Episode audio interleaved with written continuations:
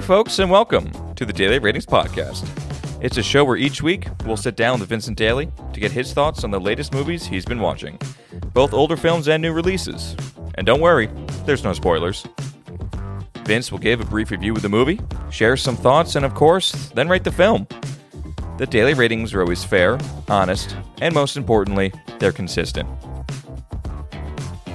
On today's show, Vince will be rating and reviewing Carrie, directed by Brian De Palma, Cujo by Lewis Teague, Stand By Me by Rob Reiner, The Green Mile by Frank Darabont, and we have newly released Firestarter, directed by Keith Thomas.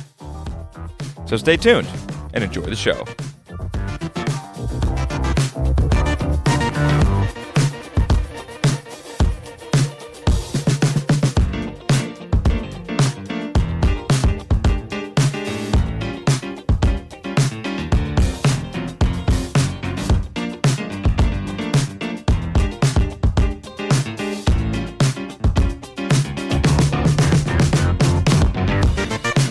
Mr. Vincent Daly, how's it going, Tommy buddy? boy, how's it going? It's going well, man. It's a good week. How's your week going? uh, week was good. Uh, decided to do another theme week. Uh, Firestarter, not the biggest release, but also kind of the only new release. So. It was it was a quiet week. Yeah, yeah, yeah, But no, I mean, I wanted to kind of look creatively, and uh, Stephen King films. I mean, they are many. I mean, we're talking 40 Mm-hmm, plus or something like that. So I had plenty of ammo to kind of work with this week. Yeah, I thought it was a uh, good idea. Yeah, and uh, I w- was surprised. I kind of chose these films more so because I haven't seen them and they're not on the site in any sort of way. Right. But also, it kind of got a good sampling of Stephen King films and adaptations throughout the decades and how that evolves as well. So, Oh, yeah, yeah, because we have 76, 83, 86. Mm-hmm. Awesome. Let's start right there. sure, sure. Okay, so we're going to go back to 1976. This is Carrie by uh, Brian De Palma. Yes. And uh, I mean, it's pretty much a classic, but how did it fare? Sure, sure. So we uh, covered covered the Untouchables recently on the podcast, and uh, maybe one of these days I can revisit Scarface if I feel like treating myself. you know, but uh, when it comes to when it comes to what we're looking at here for Carrie, uh, I feel that this was necessary because not only is this one of the early first films, I think the first Stephen King adaptation uh, that is that is being done. Oh, okay, all right. Uh, but also uh, one of Brian De Palma's earliest films, so it was kind of a sweet spot for me. Um, Carrie is a very simple story. Carrie is a high school girl with latent psychic powers. And in a tough spot going through high school. Her mom is a crazy religious nut. Okay. Uh, like uh, to the point that she shames her for being even female. The popular girls are just absolute hyenas in the high school. Uh, they're Yeah. tearing her apart. And all of it you know, they just won't leave her alone. All of it is just this boiling point that leads up to the prom, kind of a cliche, but definitely iconic for Carrie, uh, where that, that pressure throughout the whole film builds up to those latent psychic abilities being shown a little bit more on display.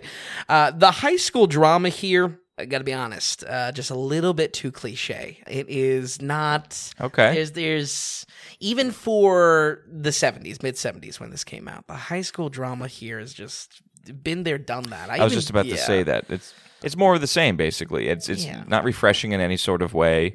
I honestly forgot how young that this this story was. As far as I forgot that it was like teenagers and around prom and everything. Like Mm. Oh that. yeah, yeah, absolutely.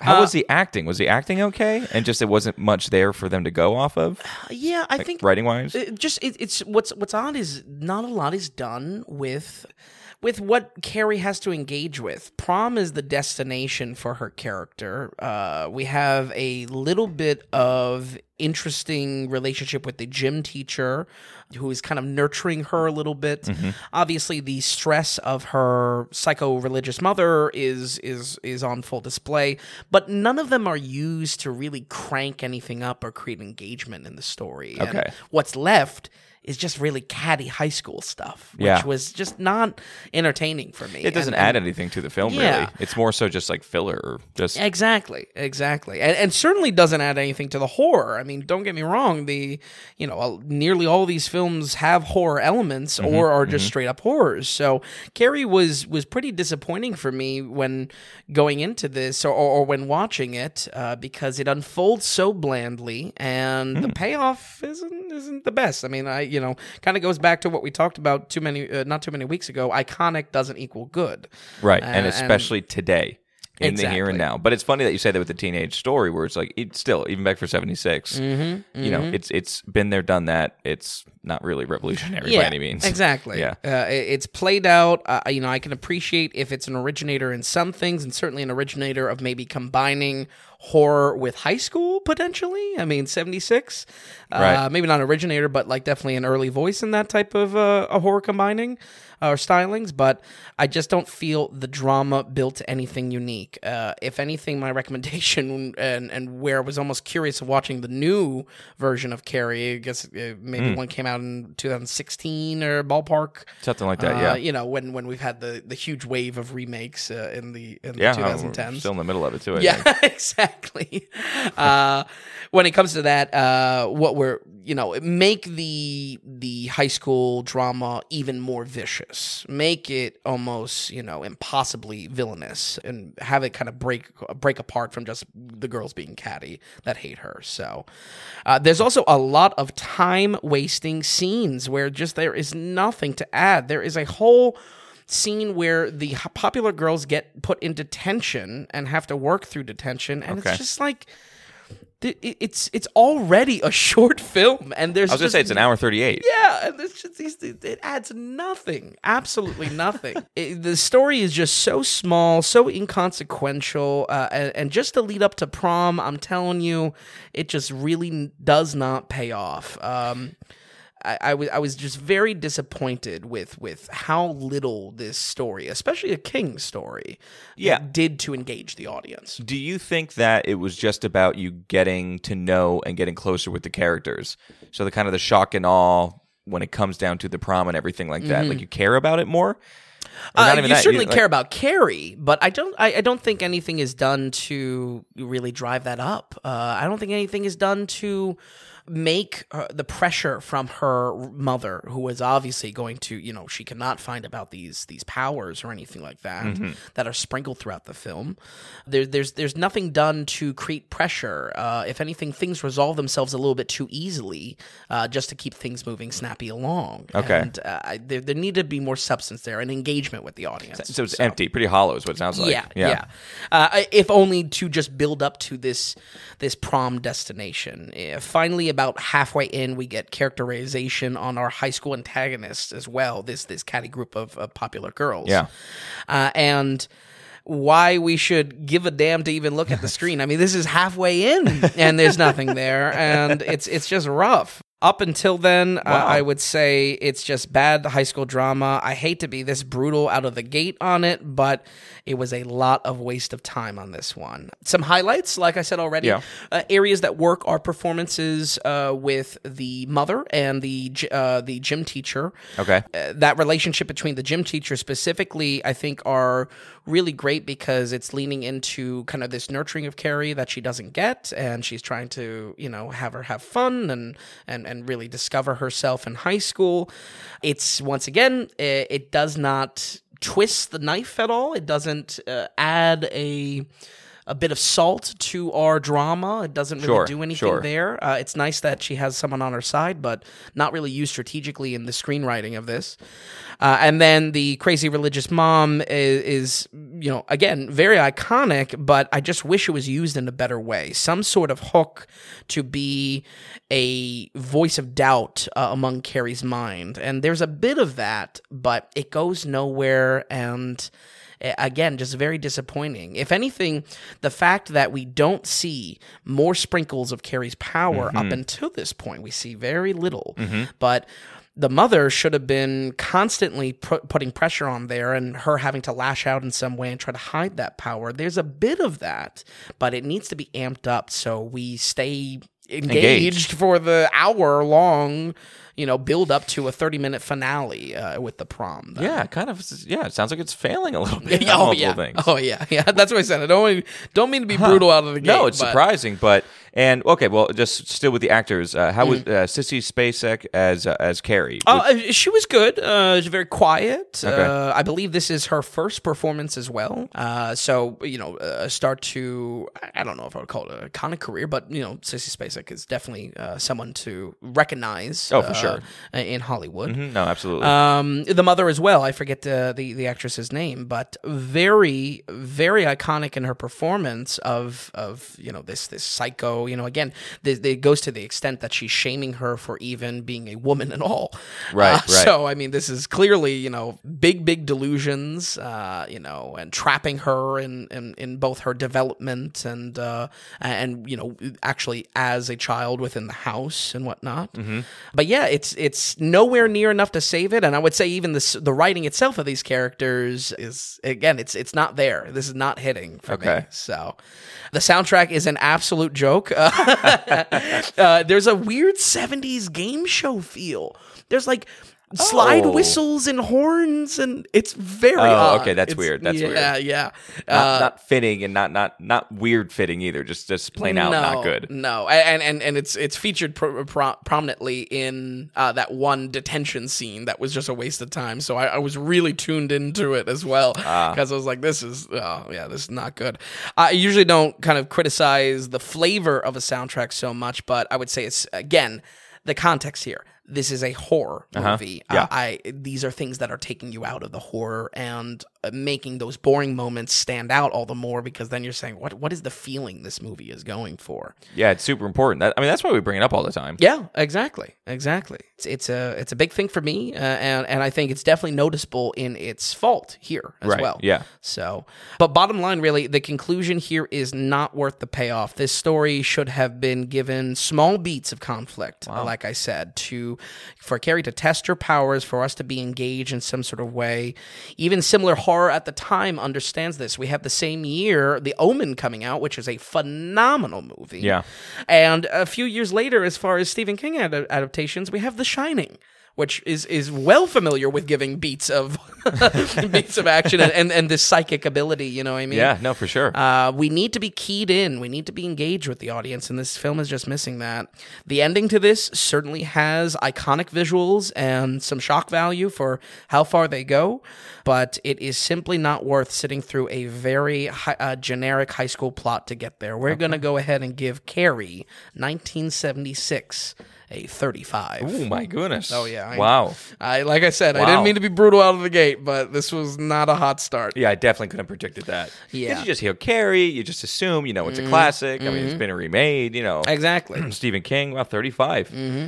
But yeah, I mean, really, even for an hour 38, it's really, that 35 just represents not worth your time. Yeah, yeah. And if you just, if you want King, there's a lot of other content out Uh, there. there's a and lot of other better con- stuff. and, and so much around the same theme of small town psychic powers. True. you know what Yeah. I mean? No, for sure. Uh, so That's a great way to put it. Okay, so Carrie with the, with a 35%. Okay, we're going to jump some years in advance here. We're 1983 now. Another classic. I mean, all these are pretty damn classics. Sure, Every- Everyone sure. Mm-hmm. knows the names of these films. Uh, but again, 1983, this is Cujo, directed by Lewis Teague. And how did this fare up? And especially for a 2022 watch. sure, uh, a lot better. Cujo uh, is obviously about a dog, in case in case you don't know. Uh, but this is uh, really about a family drama involving trust, and uh, even from that uh, brief explanation, you can see that there's more to it than just this kind of a single payoff of the horror beats of this. There's there's more to it there. The family is uh, a, a, fa- a family of three. It is the focus here, and is focused around their bonds getting strained in between each other, uh, husband to wife, wife also mother to son.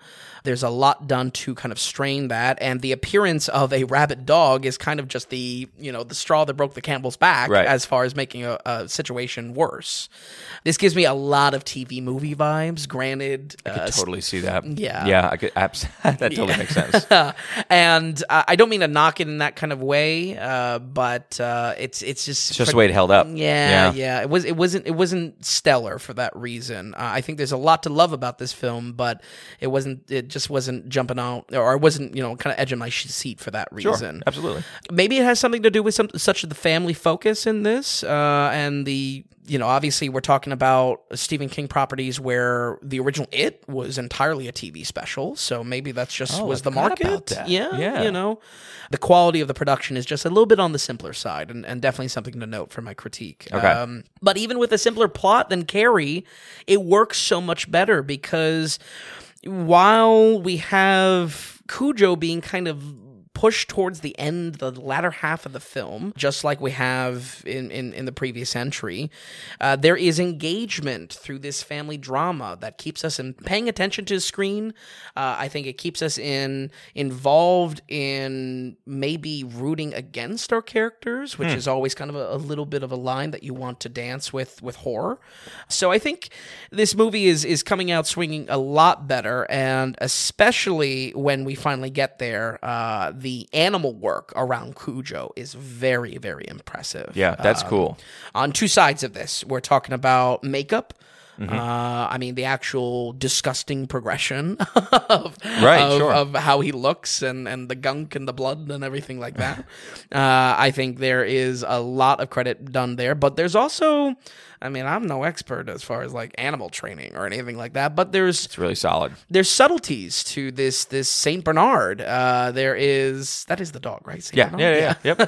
Yep. there, there's subtleties to how he's breathing. He's he's getting tired as as as it kind of progresses, as it uh, you know as he's getting more involved and, and the disease is taking over. Yeah. uh, I think uh, it does a lot, and I would say oddly enough, I mean Cujo the dog Mm-hmm. is the star of the show without a doubt. I mean the actors don't even come close to what the dog That's is doing. so cool. Yeah, yeah. and were there elements of were you picking up on things of maybe sometimes they were using more in studio dog uh, dog sounds or voicing or anything like that? Like you know what I mean? Was it maybe they were overdubbing?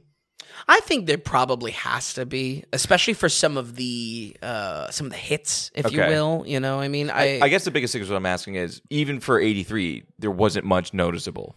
Like No, you weren't no. just like, oh, that was this, oh, that was that. You know, because you can le- give leniency because it's sure, sure, Because it's- and, and maybe it's that 40 TV years movie old. production kind of, or that TV feel, right, right. uh, But to even it. 40 years old, this it still holds up that Yeah, good. Where you're I like, oh no, say no, they did a solid job here, like I all would, around. yeah, absolutely. I would say so. That's pretty cool. Yeah, uh, I, and I think uh, again, I, I don't know too much into the actual animal production of this uh, or the animal training. Uh, You know, the specialists. Yeah. it, w- it was it was impressing me, and and, and sound design and, and visual effects design absolutely are highlight there. You know, from makeup work to subtle subtle cues that the dog does. You know, Yeah, that would be refreshing to see because I mean now 2022 would just be CGI. oh, one hundred percent, one hundred percent. So it's kind of refreshing to watch at the about same time. recently? Uh, Tom Hanks. Um, Turner and Hooch. what are you talking about? what are you talking about? sir? Oh, oh, oh, you ta- oh, um, oh, that the the iTunes movie. yeah, the iTunes. What is it called? Apple. Finch, Finch, Finch. Yeah, iTunes. I don't know why I'm even bringing it up because the dog wasn't even CGI in Finch. So No, you. I thought you said it was. wait, uh, wait, was the I think dog that dog was CGI? completely CGI, or was it not? I forget something else was CGI. No, no, I think the dog was real. I think, uh, well, obviously the robot was part CGI. There was mix of anyway. Right, right. Yeah, it wasn't. It's not like it was a movie that anyone saw yeah. anyway. But no, I, I agree with you. Uh, wasn't there that I think Hooch. Harrison We gotta, we gotta watch Hooch next, man. we should do a dog special. dog special? Yeah. Oh, there and there was there was Oh, we we we, we skipped uh, that dog movie in February with uh, Channing Tatum. It was just called Dog. The special is writing itself at this point. I don't want to watch all these dog films. That's really funny. But anyway, okay, back on the tracks. Cujo looked good. Yes, a- and I would say uh, definitely the highlight. And if there's a sole reason, you know, I mean, maybe it's not like a dog lover film because it's a horror around it, uh, but uh, definitely a, a huge highlight to a otherwise kind of you know middle of the road production. You know, what I mean, this Yeah, is this yeah. is a big shining spotlight on something that elsewise otherwise the rest of the movie it has has pretty low budget. But yeah, I, I mean, very simple film. I have a note here for soundtrack that it's pretty 80s. Uh, there's a cool heartbeat motif that's in here. Felt very John Carpenter, which a little bit of a of a nod to Firestarter that we'll talk about in later on the par- podcast. But John Carpenter actually does the music for Firestarter. Oh, really? Well, yeah, it came out of nowhere. Yeah. Uh, but yeah, decent soundtrack. I would say overall. picks up the horror beats. Yes. And, and yeah. Exactly. helps Yeah, it's certainly add- not a game show vibe like Carrie. Right. Helps add to the suspense or at least what's happening in the Exactly. in the scenes. Good. Exactly. Yeah. But I, I would say overall, this this film is very simple. Uh, there is a final sequence in this that is pretty much the last thirty minutes of the film, and I won't get into spoilers, of course, Mm-hmm. but I think this is where Cujo. Pop culture wise, would gain its kind of Jaws like popularity or its Jaws like uh, status to it, where Oh. They're it's the same movie in many ways. I'm just thinking about it. It's a good point. Yeah. Yeah. uh, but uh, it, that it's really in that last 30 minutes. Yeah. So, uh, you know, the while from a bird's eye, you could be saying, well, this is the same thing as Carrie. This is, you know, us waiting for the conclusion. Right. I was just going to say it's worth the hour to get there. Exactly. Yeah. It's worth the hour and much more engaging within that hour because the of whole- this family drama. Right. The know? whole film is worth it, Exactly. not just a specific element. Cool. Yeah, uh, I I think it's effective at making a complete and full story out of a rabid dog attack, which is you know not really you know Yeah. if you, if you had to write a short sit down and write a story, are you really going to fill you know two hours or an hour and thirty of time you know around a rabid dog attack? So I think it is a it, you know effective or impressive that it pulls that off. Characters act a little bit illogically in that last thirty minutes, uh, but at that point you're just kind of you know you're kind of waiting for the movie to end a little bit so i'm not going to really take my knives out on it and i think it's it, it's a shame that this this illogical horror acting is there in the last 30 minutes because it's just it, it really is a victim of it just being crammed into the last 30 minutes so So was the manic? Did you? So you weren't buying it. Basically, it was a little bit too far. Like we always say, we like com- competent characters, mm-hmm.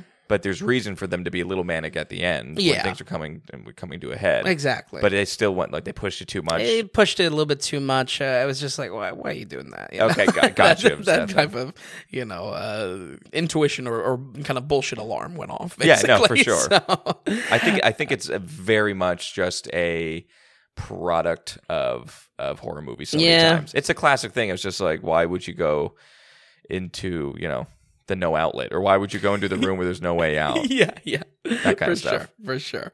And and legitimately, on the other hand, I don't know how you would write this film to maybe be padding out these this rabid dog attack. I mean, the dog's just Mm-hmm. Sure. gonna get put down, you know, in the second act. So uh, maybe the dog has babies and they're all rabid, but I, I don't know. Yeah, I'm not, I'm not Stephen King and not a screenwriter, but I would say in its current form, we're just kind of waiting for something to happen. I think it's done leagues better than Carrie, but still kind of falls to that same criticism. Uh, I think uh, overall, though, a, a decent movie. Not a huge recommend- recommendation from me, but you can watch much worse things with your time. And if anything, uh, the animal work here is a pretty big highlight if that is something that you enjoy at home for folks.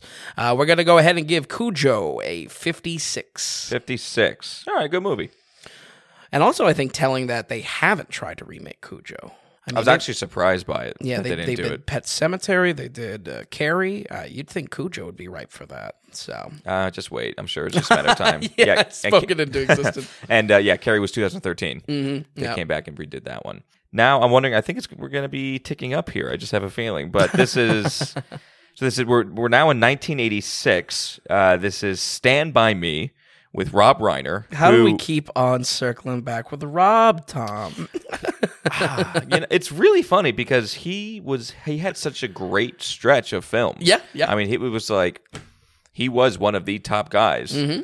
And he kind of just sucks lately, right? Yeah, I, I I I don't think he directs much. Uh, he was obviously in Wolf of Wall Street as in an acting performance, Which was so- funny. Yeah, yeah. I actually liked So, him in that role. Yeah. Uh, but anyway, I guess that's my big that's my hot take right. on Rob Reiner. Yeah, well, circling back to Rob Reiner. But no, Stand by Me again, another name that everyone knows whether you've seen the film or not. Mm-hmm. And what did we get with this classic? How did it fare? Again, it's still about what 37 years ago, something like that. I yeah, mean, yeah, and and a step back earlier in his career from what we covered, uh, and and really still a very solid movie uh, Mm-hmm. as far as his repertoire. This one is definitely worthy of being called a classic in a lot of regards. Um, Stand by Me is a tale of four boys who embark on a journey one summer day to find a rumored dead body. Each of these characters, and this is really the focus of the film for folks at home if you have not seen this. Um, each of this uh, these these four boys they have more to them than their surface personality so that under the kind of emotional intensity of being young, being pubescent, and and going to see this this dead body, which is, is kind of a grisly grisly end uh, to to the odyssey of it. It kind of brings that emotion out in each of them, and uh, I'll say right off the back, and I'll, I'll I'll touch on it again. If you're wondering how these kids stand up to that type of emotional acting, Yeah. I think it's it's oddly enough, and this is coming from me, who is probably most critical of this. It really does Absolutely. stand up. we, we we have we hold no. We don't hold back when it comes to kid We acting. don't. We We think generally speaking, it's bad. Yeah, Keep the kids off the screen. keep it off. and uh, we will absolutely trash a kid if need be. But yeah, still, and you have four of them here. But I mean, that's it's good. It's when you Yeah. have because when you have quality kid acting.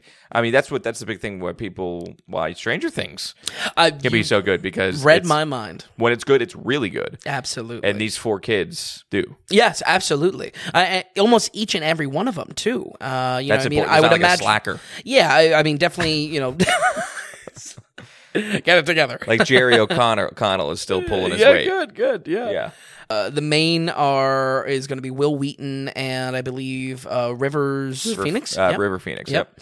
Both of them are great, but even um, have Corey Feldman. Yep. Uh, oddly enough, I mean, believe me, I'm not a Corey Feldman fan, but good here. Yeah. Yeah. Uh, and uh, just very surprising uh, across the board. But you hit the nail on the head. It's so wild to see the mood or, or the source material for the mood and tone that media like Stranger Things will try to imitate. yeah.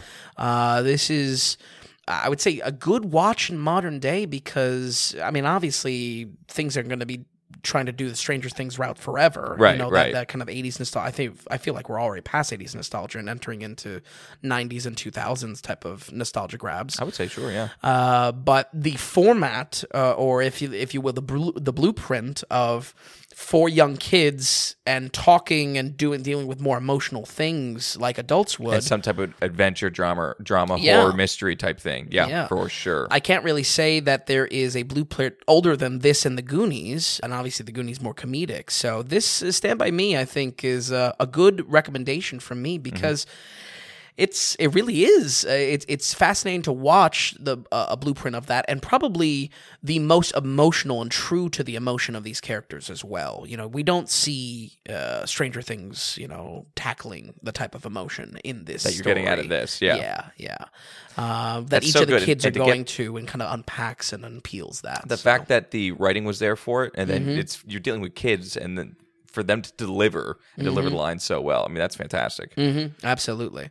We, uh, we, you know, we can talk more about the kid acting. I have more notes on it. so, I mean, you know, it really is the whole movie.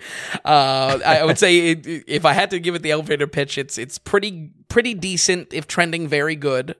I would say f- sometimes it's just hard for me to take serious when we go from kind of like a you know a fart joke or something like that into a, a kid breaking down crying. Uh, you know, there is a lot there that I would say there's a huge demand for emotion in these kid actors, and they're there to meet it. And I think that is enough to get kind of a pass from me. Sure. Uh, the fact that they're even trying to make sure all four of our kid actors are engaged with the plot and, and that they're they're bringing that emotion. Yeah, and that it. that itself is a juggling act yeah, yeah. for the writers and everything like that. the for sure. production, absolutely, absolutely. But I, I think I, I put a lot of notes for it because I think it is still going to, though it was a pass from me. I think it is still going to live and die uh, on whether you can you like kid actors or not. Uh, I could see someone really not liking this movie at all because th- that's just not checking a box for them, and they have no interest to watching a story. But I that. think there's something to be said that when the kid acting is good, then it's really good, and it's almost it's it helps the watchability factor to it even more. For sure. it's not just like oh okay yeah this is good. It's like oh wow these kids are good, and I think it, it's I don't know. I think I think this is, would be for most audiences. Mm-hmm, I really do. and that in a combination with like the blueprint aspect of this, I think Right. it was a fascinating watch in, in, in kind of modern day. for Yeah, that. definitely. So, but yeah, I I would say when it comes to personally as an example, this movie overcoming some of my usual bias that I, I do not like kid acting. Absolutely. Uh, guess what? Just what? go back and listen to the Adam Project. Has that kid acted in anything else yet? we, gotta, we gotta watch his career. anyway, but guess what? But guess what? I mean, I, this this I think got over even my heavy critique of that type of uh, or my bias, my personal bias. I mean, it is probably the best per- performance Wil Wheaton has ever done uh, to today uh, with his career. You know, uh, that includes Next Gen and you know whatever the hell he's doing now. So, uh, hosting shows about Picard and whatnot. So not on the show, but hosting shows. we also get Kiefer Sutherland, which I have a huge soft spot for. Uh, a minor role, but yeah, you know, he adds some much needed pressure to the story, which it, it kind of keeps things interesting. I don't know why I was thinking of you, Tom, when watching this, but I was thinking of actually the Revenant with this, just with the, yeah, the well, think of it, it's like an Odyssey. They're trying to get somewhere, Uh, uh, and Kiefer's role is to press put pressure from behind. Okay, uh, gotcha, And, and kind of they move it along, you know.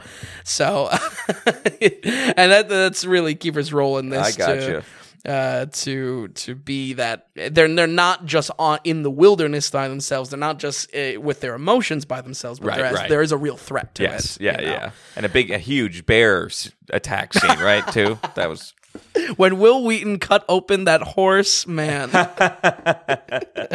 no, but that's a good point. Actually, that's, Yeah, that's, yeah. yeah. Uh, hate to say it, uh, the soundtrack was a little bit. he knew it was coming. He, was- he was waiting for it.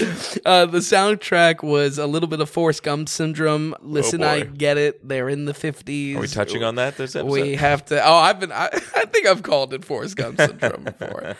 I get it. You know, we have to hear doo wop every inch of the soundtrack, and and and I can't stress enough. This is not a judgment of the quality of the music, but I feel it is impossibly cheap and lazy when there is it's not incorporated into real story beats. There is a rate, you know, and there's almost a glimpse of them doing it right. Um, they they have a uh, not a, a Walkman, but you know, uh, I guess just a, a normal radio that they carry around and Okay. whatnot. And sometimes music is put through there. Other times it's just they're putting in whatever song they want to from the time period, and it just it Well, feels at least they stayed in the decade. Like they weren't jumping decades and everything, right? Uh, sure, yes, it was not a House of Gucci problem. Yes, uh, yeah, to, right, for, right, to right. make a recent callback. yeah. So, uh, But, overall, uh, it was just too much. yeah, if I it was sprinkled in a little bit.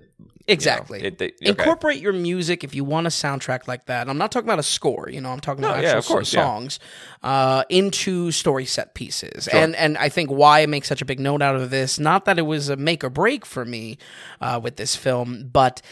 It, it, it's almost there. They uh, they have some setup. Right, right. Go all the way. I, I just don't understand. It's kind of a drop ball with that. Okay. So. And was it matching your mood at all? So with with your emotions and mood of where you are in particular scenes, Mm-hmm. Was the music almost jarring in some sort of way, or did, were they at least trying to match a you know, in, think in good feel moments? Did there was it good feel music? It was, Yeah. You know, in in tense scenes, was it? Well, there's not really like intense doo wop, but, but Well, that's yeah. No, I, I think it, it, it is uplifting and upbeat when it needs to, and that's primarily when the kids okay. aren't So like crying or it's something. it's somewhat matched, right? It's, Yeah, it's yeah. somewhat matched it. exactly. Okay, gotcha. So, more so, it's it's a judgment of you know be creative uh, in in in the writing of of how music is incorporated into set pieces or into story elements. Okay, so very cool. I would say though, a pretty solid movie. There is a lot of meaningful arcs for our characters, and I, like I said, there is a, a heavy amount of fascination to look at this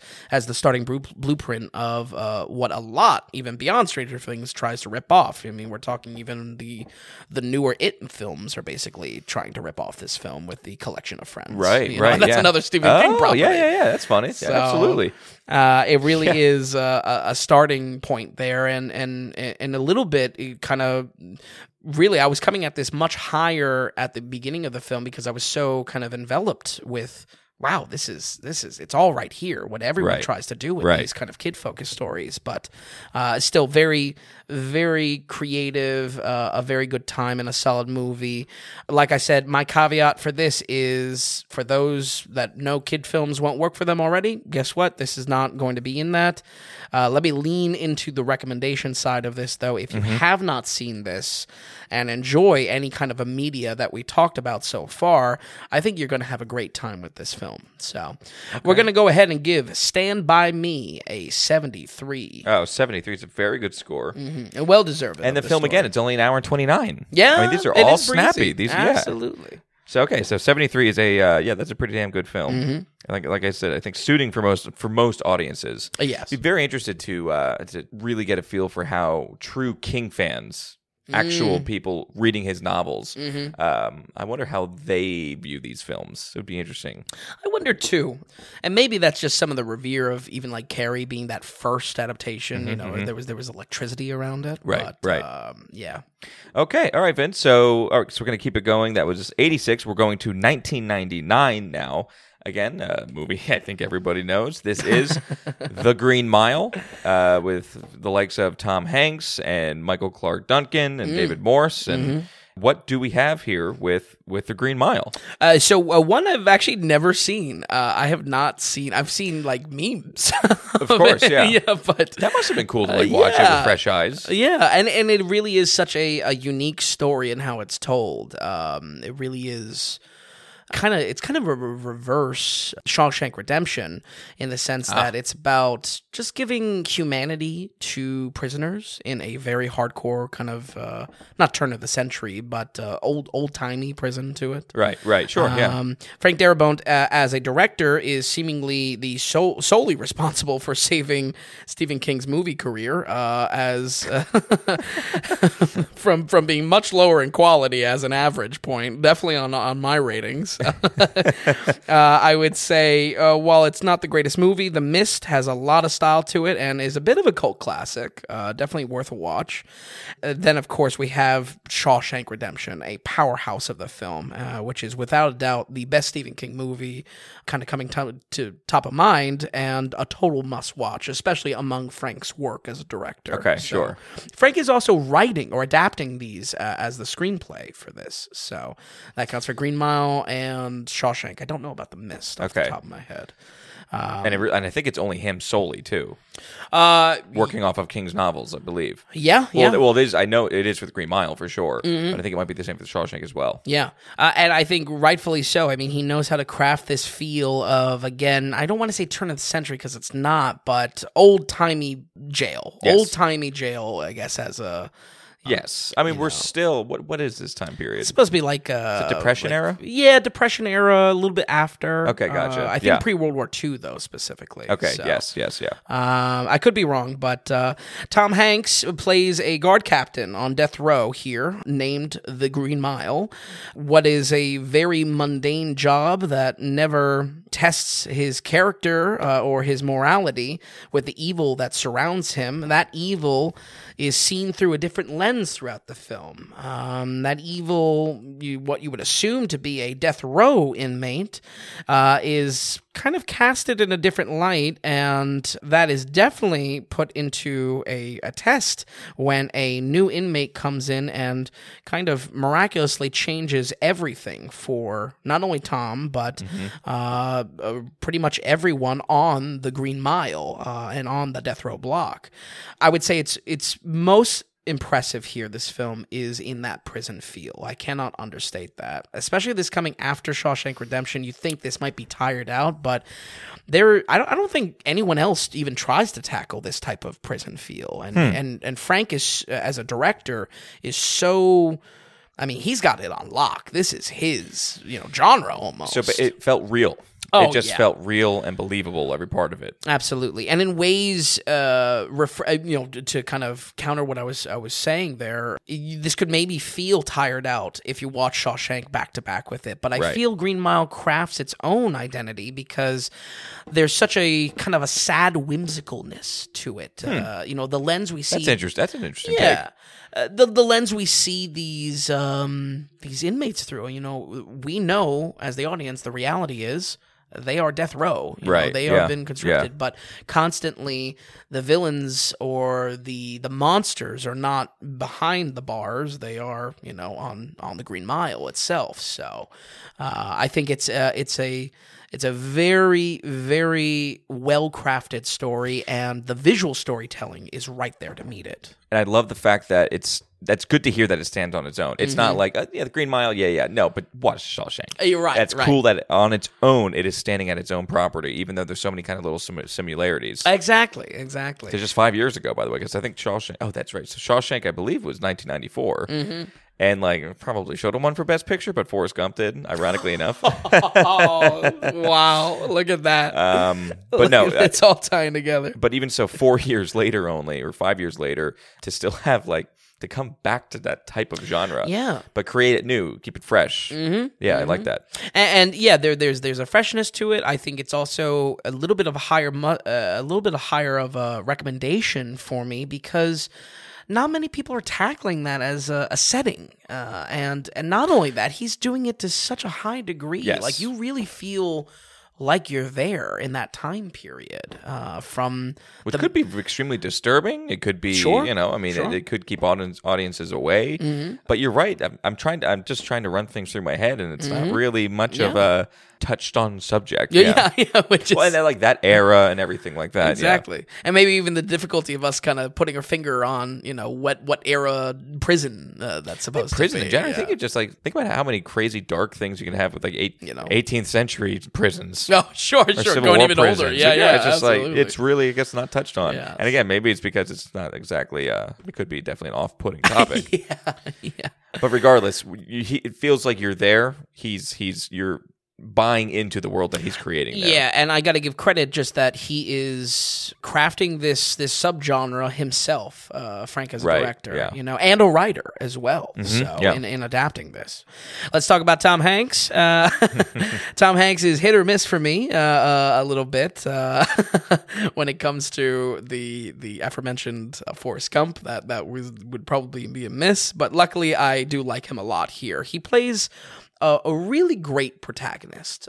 And I'm I'm always one to kind of root for the villain. I like you know well crafted Yeah, villains. definitely. You know salt and pepper, like we've talked about, uh, you know, on the podcast Yeah. plenty of times now. But it's so good to see when it's being done on the protagonist, on the hero. Mm-hmm. Basically, you know, he is by no means a perfect man, but he is perfect in the morals he brings to again a mundane job. Right. Uh, he's a stand-up guy and w- uh, a character you really want to root for because it's not that he's up against the world, but he holds true to his ethics and his morals in And his duty. Those, yeah, and his duty Yeah. in those l- little moments, and that's what really crafts that character for it. And again, he certainly has flaws. He's he's he- he's not, he's not a perfect character by any mean, but a very well crafted hero to this to this story. That's good to hear, and a good. It's good to hear that he carries it too, because I feel like sometimes Tom Hanks just like sometimes I just feel like he's not the best actor. Actually, you know me, huge Hanks fan. Mm-hmm. Yes. as I mean, with most people, it's not right, like that's right. anything crazy yeah, to it's say. not controversial. But I will say, like, if you go through his films, where it's just like sometimes, like you said, it is hit or miss, and sometimes Yeah. it's like, oh, what are his? Is he truly? Can he? Is he truly? Is he a comedic good or actor? drama- dramatic actor? You know, right, exactly. Pick a lane almost. So, But it's in incidents like this, and a lot of other times in the '90s as well. I mean, you know, I mean, he's on fire right here. ab- he's yeah. Mm-hmm. jet fuel as far as uh, box office goes right now. absolutely. It's good to see that he fits this character and delivers it well. Yeah, and, and I think uh, uh, again, uh, equal credit is probably shared in the writing and the adapting of this story uh, for for the character himself. But Tom really does. Tom Hanks. we, we got to, we got to do Hank, last name for that Yeah. one. Hanks is is definitely a uh, bringing a lot, and I and again, uh, like how I would describe it is a hero in the mundane, and I think there's such a, an originality to that. You know, there's not really any kind of bombastic stakes to what we're up against, but he still brings it full on. Yeah. and that's great. Cool. So, uh, I mentioned already the movie's tone is sad but whimsical. Uh, uh, very heavy topics around the Green Mile being death row uh, are introduced, uh, but it is contrasted with a whimsical uh, comedic setups and very lighthearted moments with the prisoners, with the guards, uh, and and around life in general. Kind of a definitely a a lens or philosophy to life itself uh, that our characters kind of exist in. These prisoners may be sentenced to death, but nearly all of them are victims in circumstance in some way. So in just the same way that we have almost a perfectly morally good character with with uh, Hanks's character.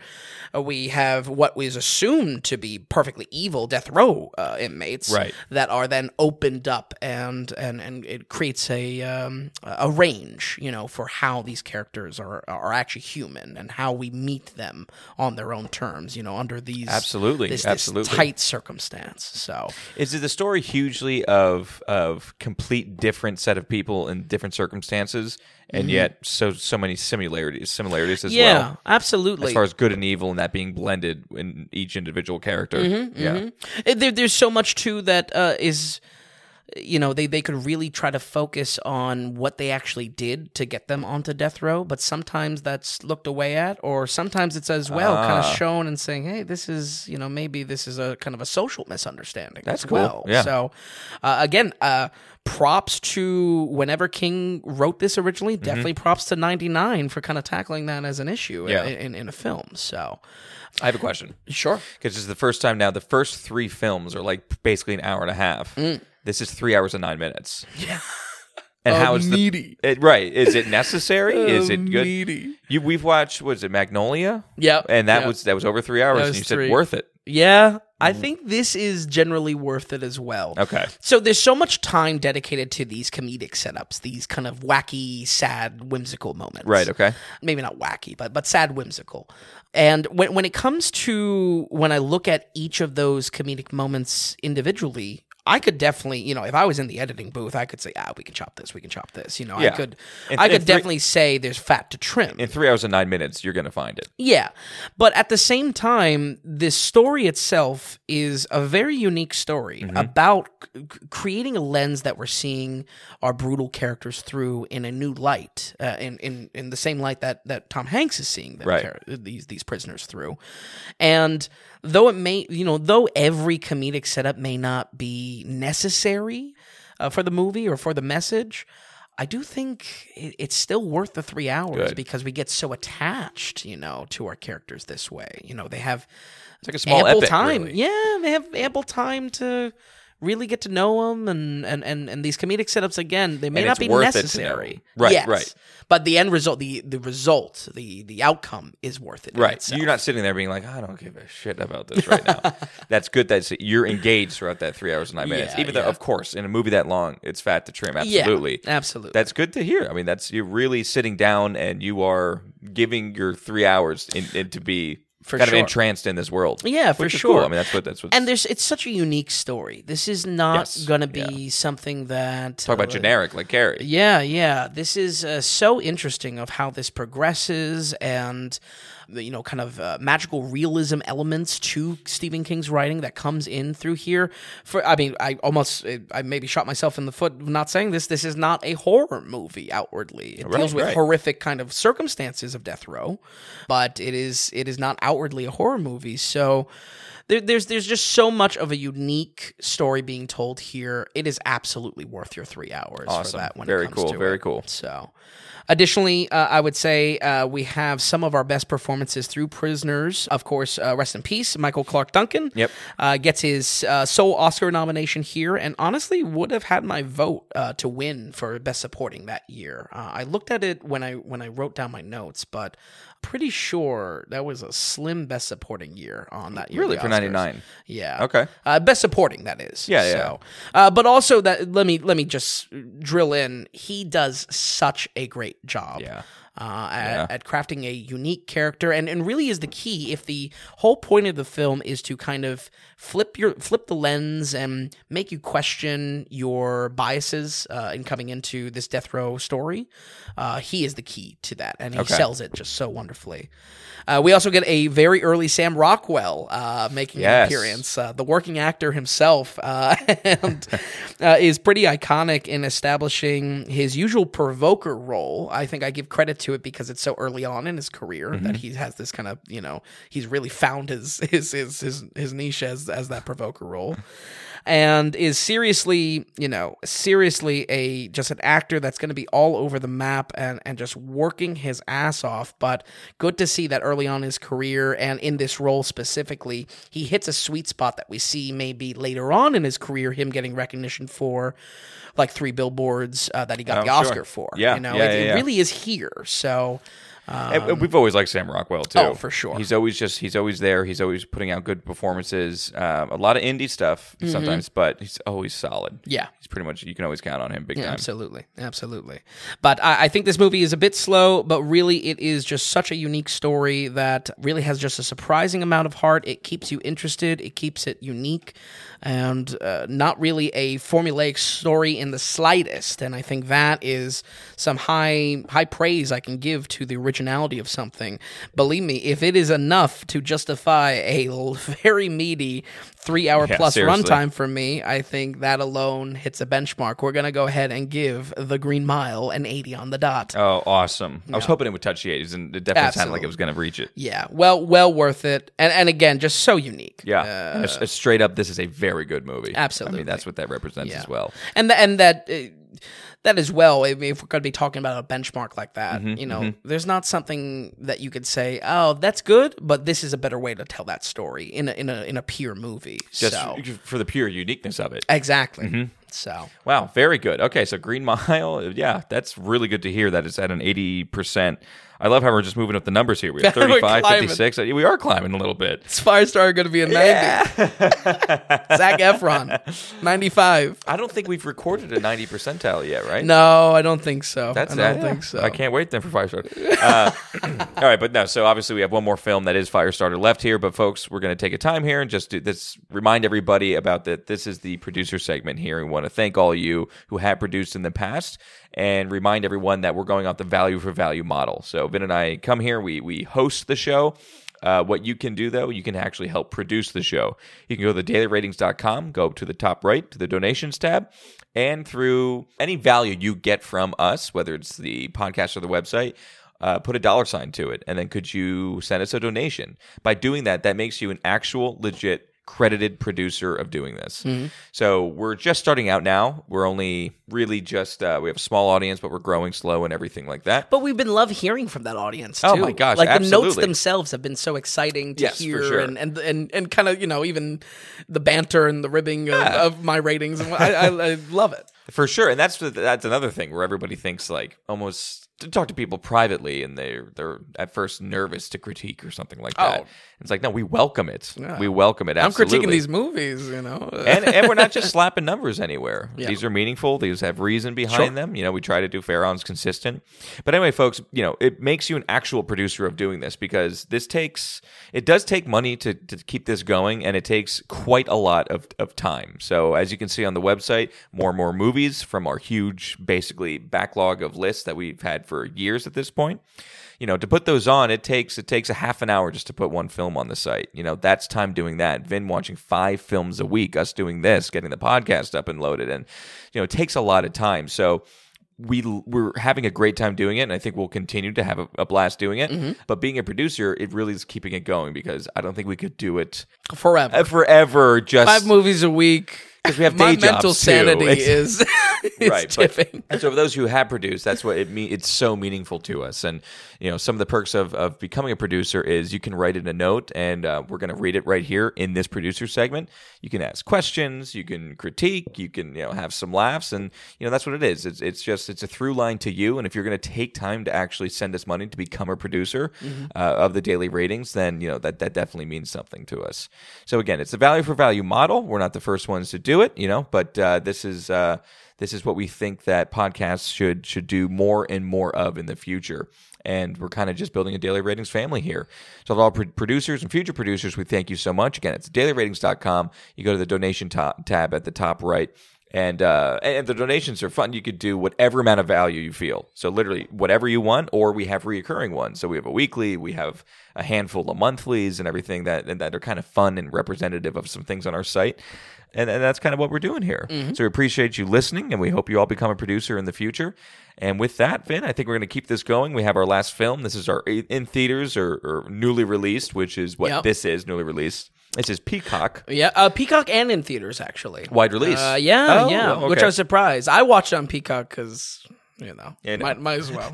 I, think I still have the subscription from Marry Me. So And some films, you know, maybe you don't need the theater watch. Some Yeah, films, yeah. like we said um, in the past, definitely worth the theater watch. Mm-hmm. But anyway, this is Firestarter. This is directed by Keith Thomas. Uh, what is this movie? What is it about? Sure, And uh, and how was it overall?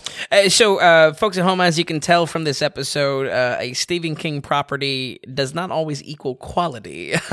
um, these scores are a bit all over the map, and I think uh, that can really be the various quantity over quality that is associated with Stephen King's writing. He really is produces quite a bit, uh, and as always throughout his career, Uh, and the the films are uh, really representative of that. Folks, you might be asking, uh, why not review the original Firestarter? And I think it's because that original is panned even among Stephen King fans.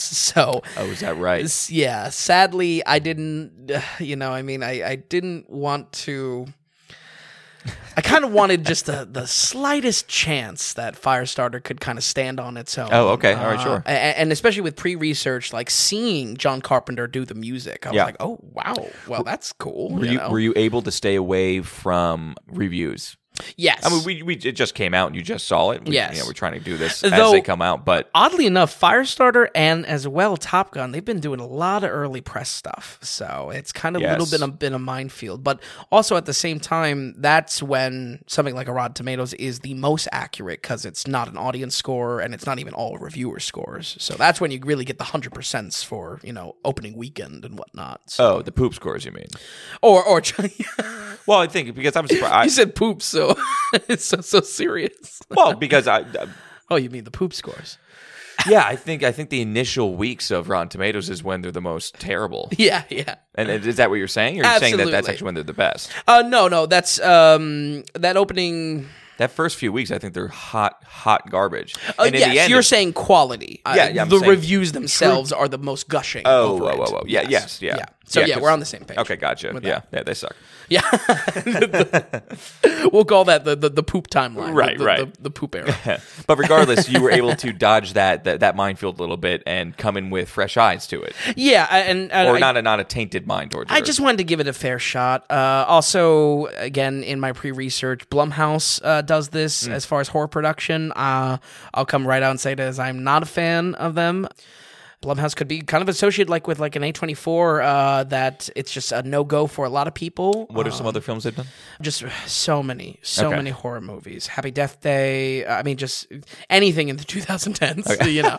But you know, a, a gem. I believe Blumhouse did Get Out as well. So you know, I mean, there's there's sometimes you know, main thing I wanted to separate myself from the original Firestarter and give a little bit of its own chance to to uh, survive on its own. So, uh, once again, we have a very simple story. Little girl has psychic powers, specifically pyrokinesis in this.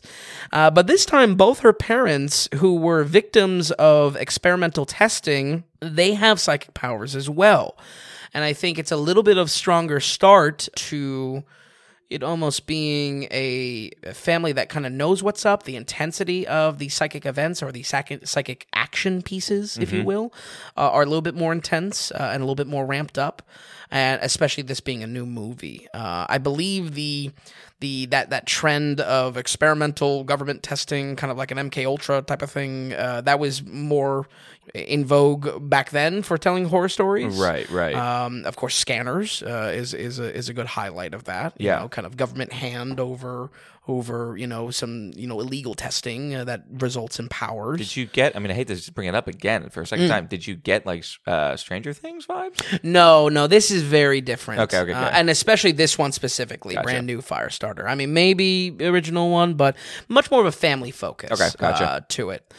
This this family of psychic powers. This puts them on a chase from the organization that gave the powers to them in the first place, uh, and uh, really sprinkled throughout the film. We have both family drama and a little bit of action sequences uh, until a big lead up of when the psychic uh, powers are on big dis- are on you know a spotlight or on display. Uh, The family drama here is very bad. Oh, really? Zac Efron, Not good. No, no? no good. It's very rushed. Uh, I actually, my note is extremely rushed. I Okay. don't- I don't think I would have wrote, wrote that down if it wasn't extremely rushed. um, and yeah, I mean the script. Uh, it, it- it's kind of two sides of the same coin. The script and then the delivery of the lines are just brutal. I mean, Wow. just brutal. Really, that bad? Yeah, a match made in hell is my note here. It Jeez. is. I mean, characters talk just very cliche. It really shines when we are meeting people in the slow middle second act. Okay. Because, I mean, this film kind of has a peak, has a beaten action that ends the, the first act. And then the second act, I mean, there is action, but there's just so much downtime. And believe Really? me, the performances are just not there to meet it, not there to create intrigue. This goes for the kid actor. This goes for Zac Efron. This goes for nearly every supporting actor. Really? Uh, yes, very cheap, very very inconsequential. It's it's rough. How was so? I really like Kurtwood Smith, who played uh, Dr. Joseph Wanless or Wainless Oh, in it. is that uh is that uh Older guy, glasses. Yeah, yeah. He's in RoboCop and uh, that '70s show. Oh my- yeah, yeah, yeah. I always forget his name. Would have loved to see more of him. He's in one scene. Ah, okay, one gotcha. scene. All yeah. right. Uh, and if anything, has kind of a little bit of a cool monologue, but yeah, no, very very Just across the board, pretty much. mm, yeah, bad, outwardly bad. Ah, okay. Um, uh, and for real, uh, a kid leading it, so I mean, I'm not. I can't say I'm shocked. What's odd is I wish there was more to the kid leading it. Uh, again, I don't know the original story, so maybe the the father takes a big lead. But Zac Efron is a main focus here. He kind of keeps everything on training wheels until we pass things over to the crazy finale. Yeah. So And was not good. yeah, no. I mean, I'm sorry. You know, I mean, I'm I'm fine giving anyone a shot, giving anyone their McConaughey moment, if you will, that they can kind of save their save their acting career. but yeah, absolutely. uh, but uh, yeah no good no good uh, and and just to just focus on that middle boring third uh the that slow middle second act grinds to a halt i mean it is Oh, really? it is And done. again, we're back down to an hour and a half. It's like Yeah. it's like an hour thirty four. like why are we wasting time at all you know Wow, Uh, okay. it's crazy seriously uh, i mean that second act is a complete and utter waste of time. And waste of time is specifically where i'm i'm driving into because i don't think you know it's, there can be a slow moment to not only make the finale stand out more Mm-hmm. there can be a slow motion to build character stakes and our attachment there uh, this movie has none of it it's a slow moment to pad out time and it feels very manipulative for it so Wow. Okay. Not story- very impressive. yeah, yeah. Uh, uh, going to the note that you know I, I kind of had down. This story I think fails because it's not around the not enough around the little girl Charlie. Why? I think it's probably because they got Zac Efron and, and it took a little bit more of a larger role. I, again, this didn't is read the where book, so- didn't read the book, did not watch the original Firestarter, so this problem I would say is probably shared among all of the media or, or the whole story Right. Right. yeah, it's man, it's it's just it's just I think it's putting casting first, but I can't be for sure. Either way, the actual implementation of it is real bad. A highlight uh, where I expected none is the soundtrack. John Carpenter is killing it on Oh, this. okay. That's a silver lining. It is a silver lining to what has been the trend of the episode, which is bad soundtrack. Yeah, that's hilarious. yeah. The the one shine of light, uh, the one. Well, we didn't really talk about Green Mile. Was it much non-existent? Like, was it a quieter Mm. no, film? No, it definitely did have. It plays into that whimsical element of it. Okay, uh, all right. and the comedic setup and whatnot. but that would be shooting, uh, it's Oh, like, okay, all right, all right. um, I don't know. I can't just. Well, if anything, it's a very late '90s. You know, for that reason, kind of feels Well, but- playful in Okay, that way. so suiting, but no, no standout like this was. Uh, yes, in Firestarter. Yes, and I think it's just because John Carpenter has such a such a cool synthy design. This is not like the Carpenter we hear in like the escape movies where it's just like wailing like Right, yeah, yeah. ass guitar, you know. uh, it's it's very cool, like Halloween. You know, it's it's it's awesome. Cool. Uh, apparently, as well, I think he was supposed to direct the original Firestarter, so maybe that's where like the the uh, the the the nod of the head kind of goes to him Yeah, this here. he probably had the most passion in this project. Sure, sure, but uh, it is an odd upside to uh, a film. Uh, I would say almost so. It's kind of a good background watch in in an odd way, just because the soundtrack is is pretty cool. Uh, it, it has a lot of love put into it, and uh, really iconic in a good way for John Carpenter. So just totally unexpected. really, and and I mean, talk about what a what a, a reversal where almost every every Yeah, single that's really film funny. is- Hey, leave it up to John Carpenter though. yeah, yeah. And uh, yeah, he was directed to uh, film the 1984 Firestarter. Yeah, yeah. Uh, but was replaced because the thing that he directed did not do well Oh, but the thing is so good. uh, in the box office. yeah, though, not- true. You know, true. Yeah, that's that's gonna decide it. So, uh, unfortunately, though, um, I would say this movie lives and dies on special effects. We're talking oh, about Jesus. pyrokinesis. It's got to be flames. you Yeah. know? and maybe this is a stumble because of Blumhouse. Uh, and maybe if, you know, folks at home, if you are a fan of Blumhouse's horror and you just love any type of horror and you, you like how much they produce and whatnot, uh, it might be a little bit more tolerable here. Uh, and it might be a little bit more uh, on pace for what they do from a production standpoint. But I found nearly all of the CGI to be very cheap. Uh, it really does feel like plugins to an editor. Uh, it feels like a plugin to Adobe Premiere or That's something bad. like that. Yeah, So or After Effects. Was it better in Ghost. Rider, which we reviewed recently? That's immediately what came to my mind. Uh, it's yeah. I don't know. Okay, Ghost Rider both- had those cool flame boot prints. I Okay, was so really go- sold on those. Ghost Rider one and the Ghost Rider there. right there. You know, her her head's not on fire, and that was bad on Ghost Rider. But uh, but overall, just it was taking you out completely because it would just look so bad. Huh? Yeah, and and uh, to explain it, it's like if someone, if a main, uh, you know, this is a a wide release. It would be like if a wide release really put in a lot of stock Adobe After Effects gunshots or smoke or or background Interesting, fire, but this interesting. fire is in the foreground because it's the power. It's the whole point. like the It's whole fire deal. starter. I don't know what I gotta say. um, and that's where I say it kind of lives and dies because, boy, if the CGI is is stumbling on this one, I mean, what are we here for? Absolutely. Zac Efron is not gonna save it. I would say the sets as well also feel distinctly cheap, um, which is, I mean, man, uh, I, I again, I, I'm not the most versed in Blumhouse films, but I, I can't, I can only point to the fact that the sets around this, especially like the final bad guy's lair. I mean, Tom, you and I could slap something together in in the place we're in right now. Is that right? like, paint paint some walls gray, maybe a little bit of uh, you know LED lighting, and that's it. Uh, it's yeah.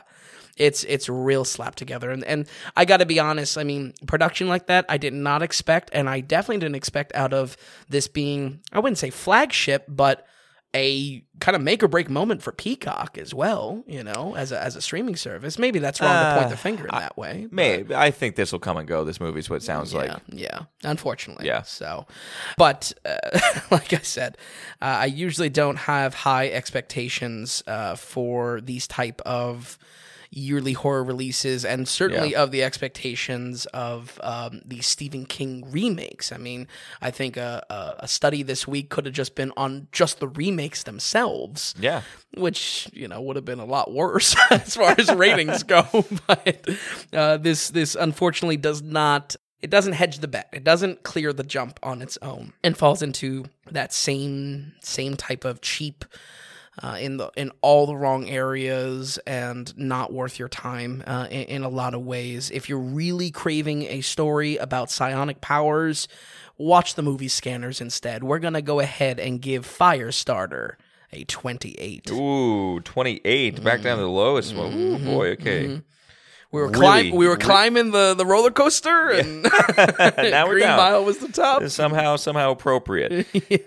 I, I, I don't think anyone's too shocked at, at that. Um, but 28 really just represents not worth your time. It's Yeah. Mm-hmm. just another bad horror in, in the can, and, and don't Yeah. and don't bother with it. And, and and again, if I really had to nail it down to something, it's in that CGI. I mean, uh, man. and Zac Efron.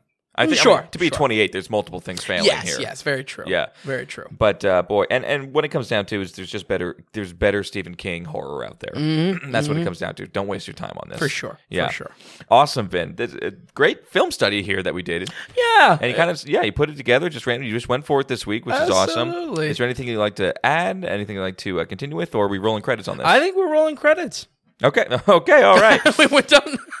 Well, Vin, we always appreciate you watching these and stopping by. Folks at home, we're going to run this through one more time. So we have Carrie with the 35%, Cujo with the 56, Stand By Me with the 73, The Green Mile with an 80, and Firestarter with the 28%. Again, folks, we thank you so much for listening and stopping by, and we'll see you next week on the Daily Ratings Podcast.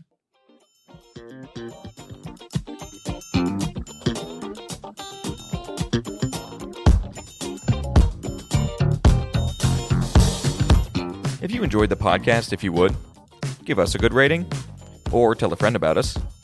If you're wondering if a film is worth a watch or just like to see more movie ratings from Vince, be sure to stop by thedailyratings.com where we have our ever spanning catalog of films. Also, if you found value in the podcast or our site, become a producer and go to the donations tab on thedailyratings.com. You can donate whatever amount of value you feel you received from us. You'll get a producer mention on the next podcast episode, too. We're looking to build this into something large and great, but also be independent from those corporate sponsors. So we greatly appreciate any support from you all. So thanks so much, and we'll see you next time on the Daily Ratings Podcast.